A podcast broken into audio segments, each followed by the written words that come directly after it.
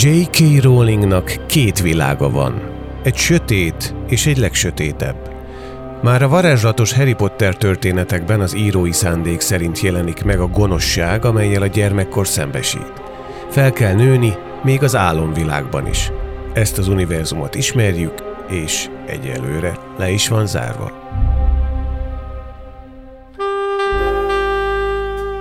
Más a helyzet Rowling másik írói univerzumában, amely a valóságban játszódik, és nem a fantázia, hanem a belső sötétség felé tágul. 2013-ban jelent meg Robert Galbraith szerzői álneve alatt az első olyan krimi, amelyben Cormoran Strike magánnyomozó szírre lép. A Strike történetek a klasszikus noir rajongók 21. századi hiányát oldja meg, sikeresen átemelve a jelenkorba a borostás, privát purgatóriumában vergődő, de az igazságig menő főhős alakját. Az egykor Afganisztánban frontbalesetet szenvedő katonai nyomozó tele van belső sérülésekkel is. Illúziók nélkül él, de mégis valami dacos morális tartást őrizgetve merül alá a Brexit előtti Albion bűnügyeibe. Strike magas, elhízásra hajlamos, fanszőrhajú és műlába van, akit egy drogfüggő asszony vonszolt át a gyerekkoron, majd a saját testvérénél hagyott, hogy azok aztán felneveljék. Apja menő rockstar, akivel kétszer találkozott életében, ám ez elég volt ahhoz, hogy úgy döntsön, még sincs apja. Cormoran Strike közelebb áll Humphrey Bogarthoz, mint az egyébként vele kortárs Hugh Nesbőféle Harry Hole nyomozóhoz. Strike-nak ugyanis, bár ő is a pokollal dolgozik, az olvasó úgy érzi, van esélye a fényre jutni. És ebben nagy szerepe van annak a szereplőnek, akit Galbraith, azaz Rowling a férfi mellé sodor, fényforrásnak.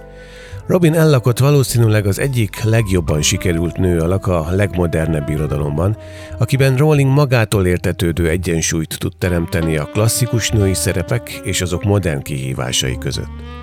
Robin Strike nyomozótársa lesz, a történet folyam másik hőse, egyenrangú partner minden értelemben és nem mellesleg Rowling nyomozásról nyomozásra közelebb hozza egymáshoz ezt a két nagyon szerethető embert, és aki a bűnügyek hátterében zajló emberi szál alakulása miatt olvassa a Cormoran Strike történeteket, hát annak is igaza van.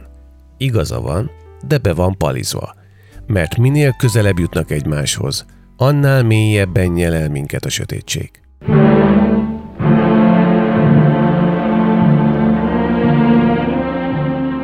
Van egy elméletem.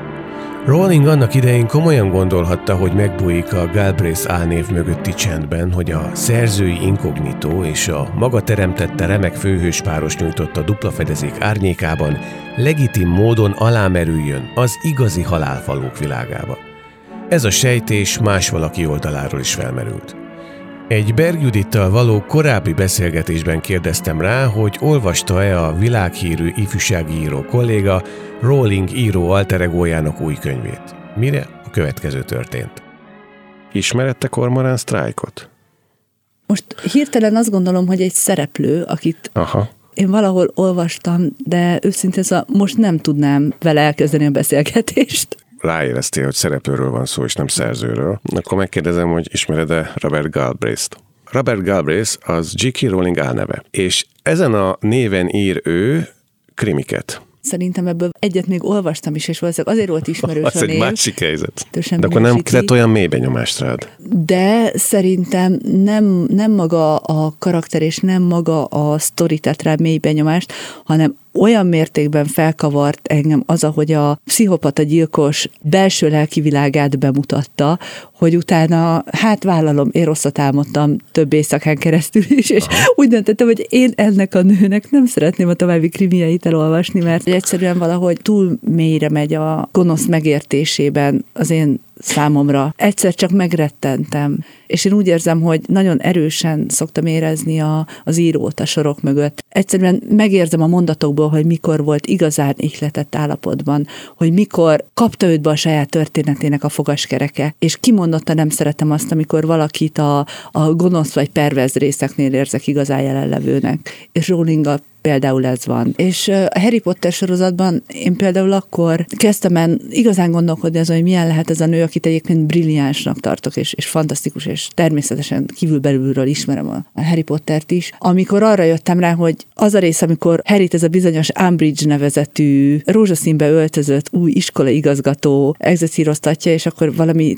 pennával fel kell írni a nem tudom hányszor, hogy hazudni bűn, és ez ilyen véresen megjelenik a kézfején. Ez gyakorlatilag egy módszeres kínzás, és ott éreztem azt, hogy valami olyan elképesztő erővel van megírva az a rész, hogy ez a nő iszonyatosan szerette ezt írni. Ebben egészen biztos vagyok, mert hogy a saját szövegeimnél is tetten érhetők az én gyengeségeim, meg kis bűnös gondolataim, hogyha valakinek éppen erre van szeme.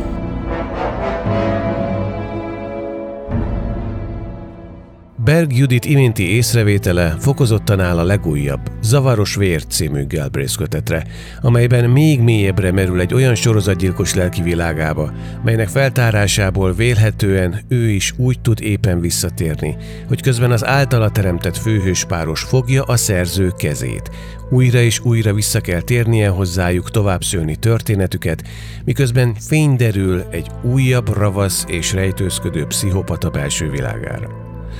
A zavaros vérben Strike és Robin egy orvosnő 40 évvel ezelőtti eltűnését kísérlik meg kinyomozni, miközben saját életük is fordulóponthoz érkezett.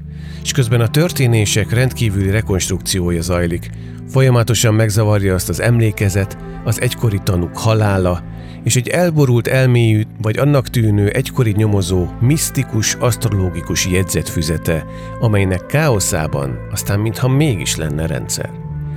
A zavaros vér megjelenése után másfél hónappal második a magyar könyves sikerlistán. A könyv ezer oldalas, dupla annyi, mint az eddigi legvastagabb Strike Story. Talán ez a legvastagabb klasszikus bűnügyi regény. A nyomozó párossal menni most is nagyon jó. Mégis egy ponton túl felmerül az olvasó saját lelkivilágának védelme. Kivált, ha észleljük, hogy milyen remek és sikeres álcákat tud fenntartani a lelki aberráció, akár emberöltőn át. Nem. Nem az a kérdés, hogy amit olvasunk, az megtörtént vagy megtörténhet-e. Efelől nem lehet kétségünk. A kérdés inkább az, hogyan vesszük észre, mennyi bűnnel való szembesülést tudunk befogadni arról a világról, amelyben élünk, és amelynek olvasott dolgai körülvesznek minket, sőt, olykor talán érintenek is. Mert a sötét varázslatok kivédésének leghatásosabb eszköze, ha nem olvasunk beléjük és a zavaros vér végén azért elgondolkozunk, akarjuk-e a következőt. Bármennyire is kedvünkre van az utolsó jelenet.